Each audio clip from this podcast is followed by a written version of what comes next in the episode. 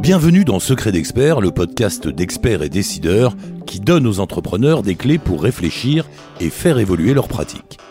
Secret d'Expert.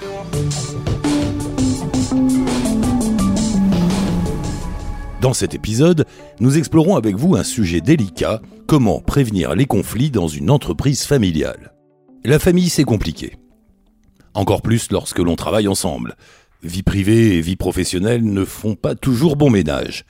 Émotions, rancœur, frustration, jalousie peuvent affecter la gestion de l'entreprise et même menacer sa survie.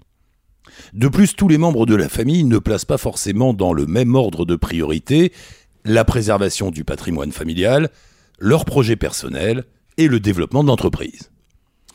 Pour protéger l'équilibre familial, vous pouvez être tenté de faire des compromis et de privilégier le court terme au détriment de l'intérêt de l'entreprise à long terme. Vous le savez, une entreprise familiale, ce n'est pas une entreprise comme les autres, mais des leviers existent pour que les choses se passent bien. Pour éviter les conflits, encore faut-il être au point sur le projet commun. Vision, valeurs, mission, orientation stratégique, objectifs de moyen et long terme doivent être connus et partagés par tous. Et le mieux est encore de les mettre par écrit en rédigeant une charte familiale. Ce document peut également édicter des règles sur l'organisation de la gouvernance, les embauches, la place des conjoints au sein de l'entreprise. Par exemple, il peut prévoir qu'aucun membre de la famille d'un associé ne puisse devenir salarié, ou qu'aucun conjoint ou partenaire ne devienne associé. Sa rédaction est l'occasion de clarifier les rôles de chacun. Qui dirige? Qui fait quoi? Quel rôle est attribué à telle personne? Mais aussi de se confronter aux questions qui fâchent ou aux situations qui pourraient poser problème à l'avenir. L'objectif est de pouvoir se reposer sur des règles claires en cas de conflit. Bref, c'est une boussole autant qu'un garde-fou. Chaque membre de la famille doit donc s'engager à le respecter. La faire signer par tous permet de formaliser cet engagement. Oubliez le copier-coller sur Internet. La charte doit émerger après un travail collectif et refléter la spécificité de votre famille. Vous pouvez vous tourner vers votre expert comptable pour vous assister dans son écriture. Sa neutralité et son expérience vous aideront dans vos réflexions. Et n'oubliez pas, la charte n'a pas vocation à être gravée dans le marbre. Elle doit être mise à jour régulièrement pour s'adapter aux changements de votre famille et de votre entreprise.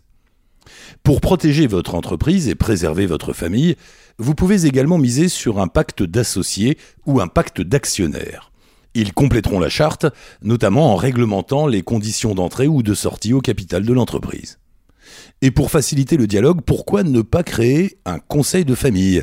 Cette instance informelle peut être le moyen idéal de s'informer et de discuter tous ensemble de la situation de l'entreprise, y compris pour ceux qui n'y sont pas directement impliqués. Reste à l'organiser à intervalles réguliers, et si une dispute couve, plutôt que de faire l'autruche, ce sera l'endroit idéal pour en parler. Parce qu'éviter tout conflit, ce n'est pas forcément un signe que tout va bien, au contraire. Chacun doit pouvoir exprimer ses convictions pour éviter les frustrations. Au risque sinon qu'un événement mineur mette le feu aux poudres et provoque une division en deux camps irréconciliables. Mieux vaut déminer les problèmes petit à petit qu'hériter d'une situation explosive devant être gérée en urgence.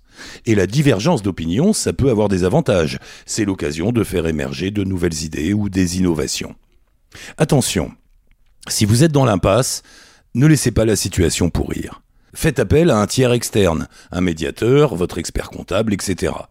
Passer par un intermédiaire, c'est la seule façon d'obtenir un regard neuf sur la situation. Son avis objectif vous permettra de considérer les choses sous un nouvel angle et de démêler les raisons du conflit, car le but est de faire le meilleur choix pour tous. L'entre-soi familial, ça peut parfois être étouffant. Alors pensez à élargir le cercle. Placez des personnes extérieures à la famille à des postes clés. Cela vous permettra de bénéficier d'autres compétences, mais aussi d'un certain recul qui renforcera l'entreprise et facilitera la sortie de certains conflits. Vous connaissez désormais des leviers pour éviter que votre affaire de famille se transforme en champ de bataille. Alors, faites-les jouer. La chaîne expert et décideur.